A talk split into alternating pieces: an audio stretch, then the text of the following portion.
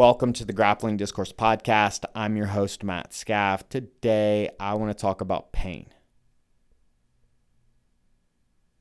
On my way to work today, I listened to a really interesting podcast about pain. The podcast episode opened my eyes to some things that I just didn't realize and understand about pain and how we deal with it. It made me think a lot about a specific part of my jiu-jitsu journey where I sustained an injury and I dealt with it rather poorly. I wanted to share this experience with you guys because I wish I would have done things differently. And I know that injuries and dealing with pain sucks and it's depressing. So hopefully you can take something from what I'm about to tell you and you can deal with your injuries and pain uh, differently than I handled this, uh, this injury uh, at this point in my jiu-jitsu journey.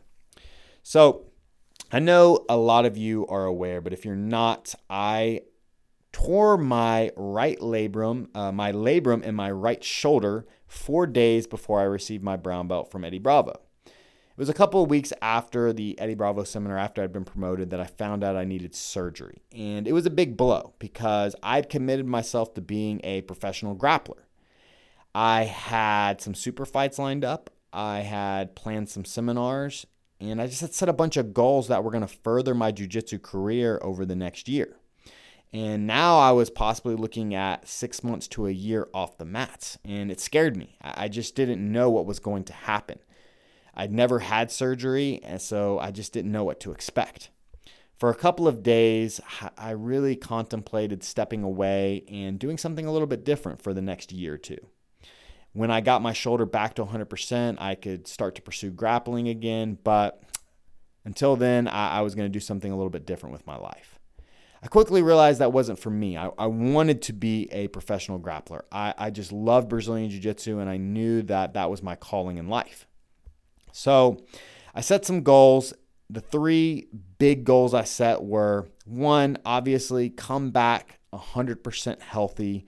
Come back, make sure that I do not come back too soon where I re-tear the shoulder. So I hit the ground running on my therapy. I did everything my therapist asked, and luckily five and a half months after surgery, I was back rolling with two arms. My second big goal was to come back as a better grappler. I really wanted people to be shocked how much I had improved, um, you know, even though I wasn't able to train with my right arm. And I can honestly say I came back a much, much better grappler. It almost felt like a cheat code when I was allowed to roll with my right arm again. And the third goal was with my weight. I wanted to start walking under one sixty, really right around one fifty-five to one fifty-seven. Prior to the shoulder injury, I had always competed at one seventy, and I had cut weight to one fifty-five twice, both for professional events. So I really knew, just looking at my body and the way that, uh, and just some of the fat that I was carrying, that I was capable of competing at one forty-five. I've seen so many guys and trained with guys that competed professionally in the M M A world at one forty-five that were way bigger than me, that had way more muscle. So I knew that I could walk around close, and I could even walk around near one forty-five. So Uh, it took me about seven, eight months to get down to one fifty-five to where I could walk at that pretty comfortably. And I tried a bunch of different diets during that time. What really helped was um, coming back to training and being able to roll with both arms. I just, when I, after five and a half months and six months of, of changing my diet, coming back and then adding hard training to that, I lost that last couple of pounds. And it was eleven months after the surgery. There was a huge professional tournament. It was called Finisher Sub Only. I had done the first finishers, and the first finishers ended up being a huge deal. There was multiple guys that competed well at E B I. I mean, it was the first time that I had seen Gordon Ryan. Gordon Ryan won the weight division above me. So the first finishers was a sixteen-man bracket of one seventy pounds and one fifty-five. I did the one fifty-five pound bracket, and Gordon Ryan did the one seventy.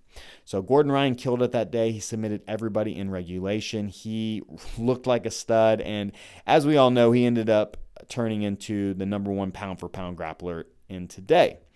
And the guy that won the one fifty-five pound division, his name was Mike DeVia. He actually earned a spot in E B I for winning that finishers.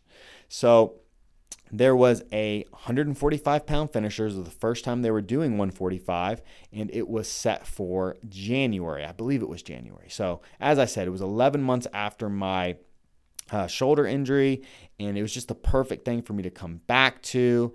I, I was super excited, super pumped, and committed to making one forty-five. Now, the thing was I had to make one forty-five same day.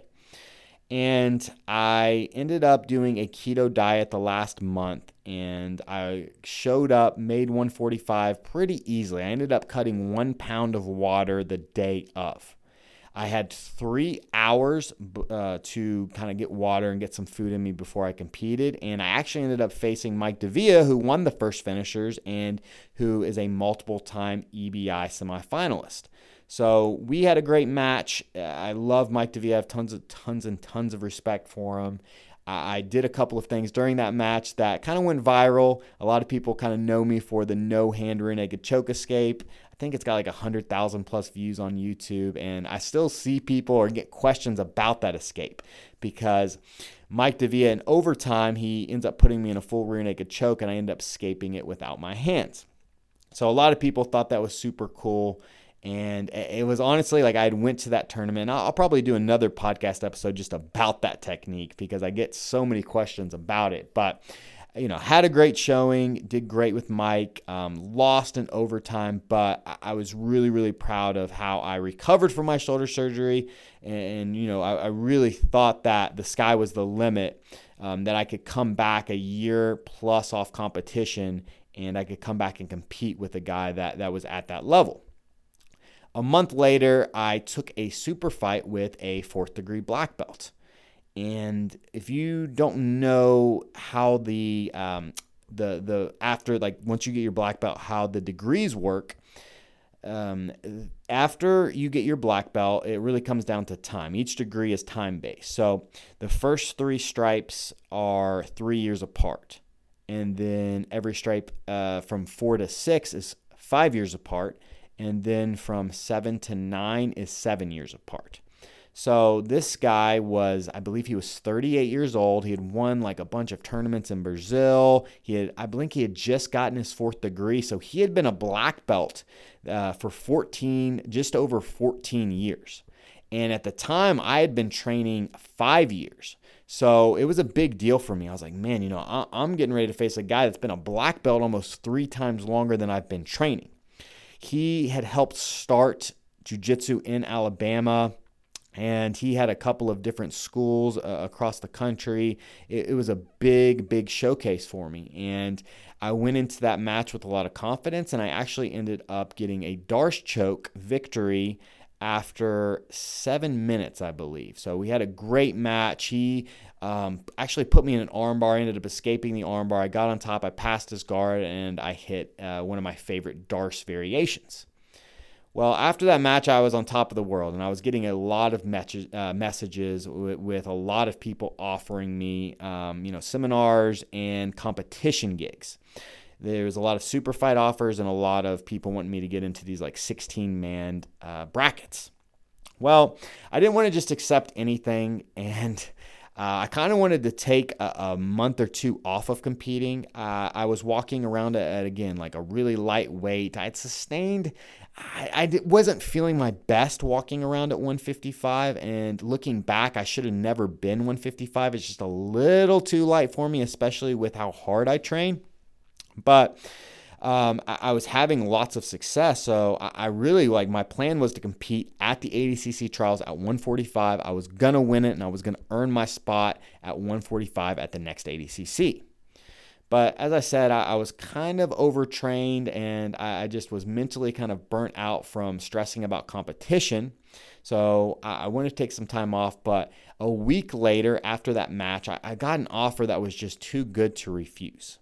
Now, this was a terrible offer. Um, I honestly should have never, ever agreed to do this match, but Um, Sapateiro ha- offered me a match with Joe Bays. It was going to be in one month, and it was going to be the main event of Sapateiro nine, I think. So it was the ninth Sapateiro, and I had wanted to be on Sapateiro for the past couple of years. Sapateiro and Finishers were my two favorite tournaments to watch, and I had watched a lot of guys that I looked up to win those tournaments and really put on some special performances uh, at those showcases. And the previous Sapateiro was headlined by Gordon Ryan versus Wagner Rocha. And I knew Gordon Ryan was a special grappler. Again, nobody knew and nobody even thought that Gordon was going to become, uh, as quickly as he did, the best guy in the world. But I knew that he was a special grappler that was going to make a lot of waves and that had potential to win A D C C. And I wanted to, a similar path to Gordon's. So I was like, man, you know, I, I'd watched that match, and when I like when I was asked to be the main event after that, I was like, man, I, I couldn't believe it. And it was against a guy named Joe Bays. Now, Joe Bays has been in, I want to say he's been in two A D C C. So this was an A D C C caliber opponent. And I'd already faced a couple of guys that had been to A D C C, and I'd done pretty decent with them. And and um. I didn't know much about Joe Bays. I didn't even know what he looked like before I was offered the match. I had heard the name. Like, I knew who he was, but I didn't know who he was, if you know what I'm trying to say. I uh, knew that he was kind of a legend around the Southeast because he leg locked everybody. He was really the guy that promoted and taught leg locks to a lot of guys and made guys very aware of leg locks in the Southeast. And I took the match pretty much a couple hours after I was offered it. I just really thought it was too good of an opportunity to pass up. Well, I didn't realize Joe Bays had competed at heavyweight. Like, he'd been most as competing uh, at heavyweight. So he was way, way, way, way bigger than me. And he was cutting down to one seventy. So I was like, okay, this is perfect. I can get off my diet for a couple of months. I can gain some weight back, and I can face this guy at one seventy. Uh, again, I didn't realize how much weight that, that he was going to be cutting. And his goal, and the reason he was looking to cut down, was he was looking to do E B I, and he wanted to become E B I champion at that weight. So I was like, okay, we've got similar goals. Let's see what happens. You know, if I can beat this guy, then it really shows that I'm E B I ready and I'm A D C C ready. So as I said, I take the match, and three days after accepting this match, I took an neck injury during training. I got put in a really weird spot, and I felt a slight pop in my neck, and I felt some pain there after training. And it really freaked me out. Like, I could really, I felt like a muscle pull in my neck. I just felt something pop. It didn't, it didn't feel good. I knew it was an injury. I just didn't know how severe it was. Well, I was always really paranoid about neck injuries and spinal injuries because I just knew that that was the one thing that kept guys off the mat and that really made guys retire from grappling. I had watched Brandon come back from a slightly, uh, I don't know if slightly is the right word, but he did have a fracture in his neck, and he had, um, he just had like bone spurs. His neck was all jacked up. I had watched how how long it took him to come back from that injury. And so it always scared me. Any type of neck thing always scared me. Um, even though I had never had problems with my neck, just the thought of it freaked me out. So after I took this injury, I, you know, my neck got super stiff, and it was hurt for like the next twenty-four hours. I just like could barely move my neck, and I, I really started to freak out. I remember telling my mom about it and just being like, man, you know, I'm really worried that I caused some major damage. And as always, like whenever you first get an injury, the first thing you hope for is like, I hope I go to sleep tonight. I t- I'll take a couple of ibuprofen. I'll go to sleep tonight, and I'll wake up, and I'll be better tomorrow. Well, that's not what happened. And that's not what happened for a couple of days. And I re- started to panic. I really thought that I had done some major damage to my neck. And I was really worried about a bulging disc or even a herniated disc. This is right around the time that Eddie was starting to deal with some of his lower back stuff, and I knew it was keeping him off the mat, so I was just thinking, man, like, this is it. This is the neck injury. This is the spinal injury that I was worried about. I'm going to be off the mats for, you know, a period of time, like, oh, like, just panicking. And what sucks about uh, what sucks sometimes about our healthcare system, and I totally understand that, you know, there's so many people trying to see these different specialists, but I know it would just be really nice to be able to see a specialist whenever you wanted, like whenever you needed them, that you could just get right in. And so I had to, I scheduled an appointment with a uh, orthopedic surgeon who specialized in necks. I was told he was like the best guy in Northern Alabama. So I waited two weeks to see him because I wanted to see the best. And during that time, I kept trying to train. Like I, I started off because I, I still was committed to this match. And it was a week after um, I first initially took the injury. I tried to train, and I remember I told one of my training partners, I was like, you know, hey, like I'm gonna try and roll today. I need to like get ready for this match. Don't tuck, touch my neck. Well, a minute into this match, this person touches my neck. My neck pops again, so I'm freaking out that I just did even more damage to it. I'm an absolute wreck, you know. I'm just so much anxiety about this. And I just remember I was like, sit, you know, we have um, a tiki hut at our gym. And after I got done doing some solo drills, I wouldn't do anything off my back, any type of inversion. But after I did some like passing drills, I would go behind the tiki hut and I just would have these thoughts of like, what am I doing?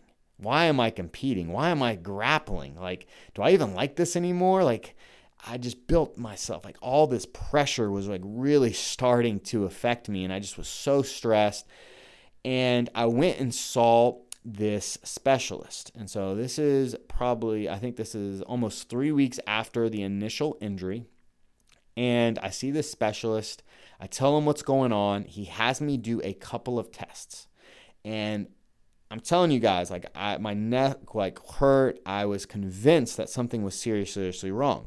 Well, after this guy has me do a couple of tests, he just looks at me and goes, "What are you doing here?" And I go, and I just was like, "What do you mean? What am I doing here? I, I hurt my neck, and I'm looking for a diagnosis." And he said, "You don't have a neck injury." And I just was like, "Wait, what?" And he was like, "Look, the first thing that I have, like, there's a couple of tests I do when somebody first comes in." And uh, the, the first thing he asked me to do was to look over my right shoulder as far as I could and then look over my left shoulder. And when I could do that, he just knew immediately that it wasn't anything serious. He saw the, my, my range of motion and just knew that if it was something serious, there was no way I could do what I was doing. And I was like, he didn't even want to get like an M R I done. And that bothered me because, you know, here's this guy that like this specialist on neck injuries. And I'm hoping he's finally, he's going to diagnose me and then diagnose uh, me. And then just like when I got my shoulder surgery, I was I would create goals and I would come back a better grappler. But he didn't even want to take any more tests. Like he just wanted me out of his head. He was like, "Look, what are you doing here? I'm super busy. Nothing's wrong with you. You've just got a, sl- a strained neck muscle. You'll be fine in a couple of weeks. Take it easy." Well, I leave that, and now I'm hearing, okay, this guy's telling me I'm fine. I've got ten days or so before this huge match with Joe Bays that, that's going to be, you know, on YouTube that people are, are going to be watching and that are they're excited about. People are messaging me all the time like, "Can't wait for this match. You're going to crush this dude. Yeah, you're going to the top," all this stuff. So I'm building this up in my head. I try and train again. And I'm just at this point rolling with some really light people and doing my best, but I'm trying to avoid going to my back or playing any type of guard. So it's the week of the tournament, and all I can think about is pulling out of this match. I do not want to do this match, but I'd already committed to it. And the last thing I wanted to do was to pull out. And at our gym at tenth Planet Decatur, um, it was just kind of part of our code that if you committed to doing a tournament, whether it was an amateur tournament or a professional like this was, a professional opportunity, if you said you were going to do it, you did it. Unless something like in, like insane happened, like you lost a limb or somebody died, like you were going to do that match. It just was part of the the honor code that that we had kind of created. So I, it's, you know, three, four days out, and I'm waking up with like panic attacks. I remember waking up on Wednesday. So the match is Saturday. I woke up Wednesday night just paralyzed. Like I couldn't move, and I just was super freaked out. And I had had a couple of uh, panic attacks prior to that, but this one was like a really, really bad one. If you've never had a panic attack, just you're so lucky. You really just think you're about to die. Like your heart's beating. You're like, you think you're having a heart attack. Mind's racing. And I, I did that twice. I woke up twice in the middle of the night, just paralyzed with fear. And all I could think about was going into this match like, first, I cannot let this guy grab my head, because if he grabs my head, he's going to worsen my neck injury. And, um, you know, I go, I show up. This match took place in Memphis. I, I drive three and a half hours. I do this match. Easily my worst performance in my jiu-jitsu, uh, jiu-jitsu career. I got straight ankle locked a minute and a half in.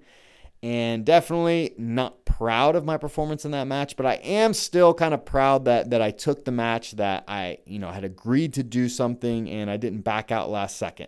Even though as a coach, I would never in a million years let one of my athletes compete in the state of mind and the the way my body felt. There's no way I'd let any of them compete. So if you any of you are listening, there's no way in hell I'm letting you guys step out there um, if you have an injury that's stopping you from training. If you haven't trained within a week of your match, there, I'm not letting you do it unless you're getting paid a you know thousands of dollars to show up and do that match. But I was convinced, and I guess where the fear came from was I just thought that, man, without that M R I, without that knowledge of knowing like truly what was wrong with my neck, like maybe I have a bulging disc or maybe I have a herniated disc that he just he just couldn't diagnose. And you know, he told me, he was like, well, just wait a couple of months, and if you still have pain, we'll get an M R I then. And I'm like, a couple of months, you know, I'm holding up my recovery process because this guy won't do his job and he won't give me an M R I. And after I lose that match with Joe Bays, though, I'm driving home Memphis. My mom actually ended up driving me to that match, and we're driving home, and I remember just this sense of relief, like it was over. Like, oh, thank God, all this pressure, all this all this anxiety I'd been feeling leading up to this match about my neck and about how I was going to perform and what my future was in grappling, it was all gone.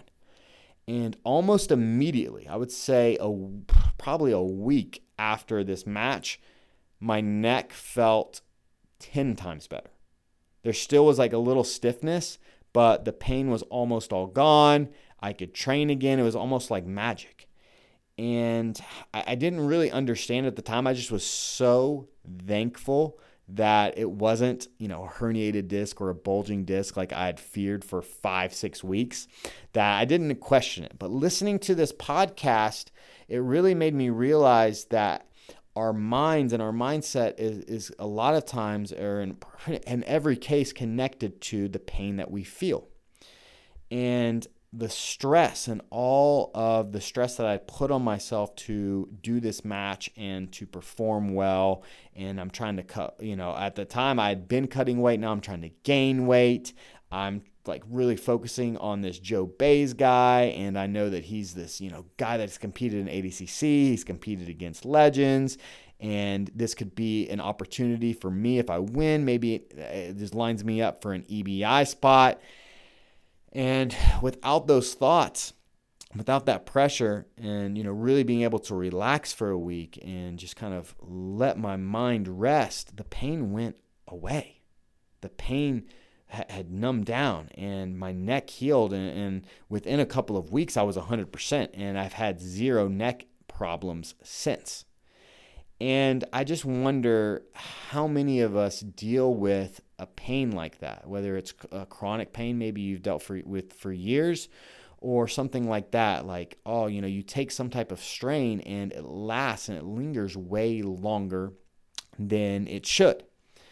And anxiety, if any of you guys deal with anxiety, you know that it's a bitch, man. It can really make you think things that just aren't true. It can make you think and even give you symptoms that, um, you know, maybe mimic something like a slip disc or a bulging disc or a herniated disc. And, you know, if you have and you don't have that anxiety and you're really taking care of yourself and your mindset's positive, how much better you feel, how much duller the pain actually is. And um, th- this podcast that I was listening to said something that, that really opened my eyes to how we deal with pain. And I always thought pain was purely a physical response, and that pain was a sign that we needed to get help and we needed to rest, we needed to heal. But I didn't realize how it was connected to our brains, and that our brains play a major role in how we deal with pain. And this uh, podcast guest was talking about a couple of different examples. She she she talked about two different examples. Both happened at construction sites, and I thought both of these were fascinating. So the first example, a guy fell at a construction site and he landed on a seven-inch nail. So lands on this giant nail, goes through his boot. He's in agony. You know, he's screaming. Everybody's freaking out. He's got this giant uh, nail that's went through his foot. They rush him to the hospital, and the the surgery team's preparing, like they're getting ready to, you know, go in, take this nail out. Well, when they take the boot off, they find out, and just everybody's completely shocked. They they see that just by miracle that the nail had actually went in between his toes, and it didn't pierce his skin at all. He had zero injury. But the pain, like he couldn't, he didn't know that, because all he could see was there was a nail sticking through his work boots. And so his brain processed it as something was wrong, that he needed to react, and it sent off these pain signals that shouldn't have been sent off. And so when he saw that, and they took the, you know, he took his boot off and they took the nail out of his boot, the pain went away almost immediately. Now, another example from a construction site is a guy was using a nail gun and it misfired, and he saw the nail go through the wall and it reverberated, and the nail gun ended up hitting his jaw, and he had a bruise on his face for like a week. But he noticed that he just had, you know, he had a bruise and he had some dull pain in his jaw. Well, after over a week of dealing with this pain, he thought it might have been a toothache. He just didn't know what, like maybe that the the the uh, nail gun had maybe knocked a, a filling loose or something like that. He went and got x-rays taken, and to the doctor and himself, like to their amazement and shock, he had actually had a four-inch nail in his jaw the entire time. But since he didn't see it go in, he didn't feel any of the pain, and obviously he needed a major surgery to get that nail out.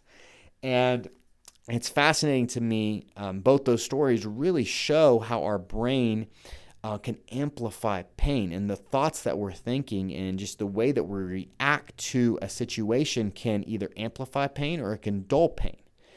And in my situation, since I was freaking out and I had all these extra external pressures that I had put on myself, Uh, it caused me to freak out. It caused me to experience way more pain than I should have. And once I dealt with it and I got to a healthy place mentally, I recovered and I healed. And another thing that's always fascinated me, and it made me think about the paramedics, and I've I've heard multiple paramedics say this, is that you always, anytime like they you show up to a car scene, a car wreck scene, you always want to talk of like somebody's there unconscious. You always want to talk to them in positive voices, even if you don't think they can hear you. You always say positive things to them, like, "Hey, you're going to be okay. Hey, you're going to get through this." The moment you start talking negative, and you start telling somebody that, "Oh, you know, oh, things look awful. Oh, you're you're you're dying. We need you to," like, it triggers something and you start to worsen. So it's super important, guys. Okay, I can't stress this enough, that you see pain, any pain you're dealing with, think about the mind-body connection. How are you dealing with this pain? How are you trying to get better physically? But more importantly, something that I think a lot of us don't think about: what are you doing mentally to recover from this pain? What are you doing mentally to recover from this injury? Because if you are not, if you are not handling this injury and this pain mentally healthy, you're not thinking positive thoughts, you're not taking positive steps to recover, then you are hindering your body's ability to recover, and it's going to take a lot longer, and you're going to cause yourself a lot of stress and depression Um, from mentally handling injuries wrong. So that's my story, guys. It's really, um, that experience has really changed the way that I treat my injuries. And the last thing in the world, I haven't had any panic attacks since uh, before that tournament. And I'm crossing my fingers and praying that I never have another one. And I know that taking care of myself physically, but mentally, are both going to, um, you know, cause me to live a, a long and healthy life. Until next time, guys, I hope you guys watch the P G F tonight. This night of episodes is the most exciting night of P G F matches in the history of the P G F. It blows away any other week. So if you love the P G F and you tune in every week, you do not want to miss tonight. The matches are fire. There are some just crazy, wild matches that end in, man, just insanity. So until next time, guys, peace.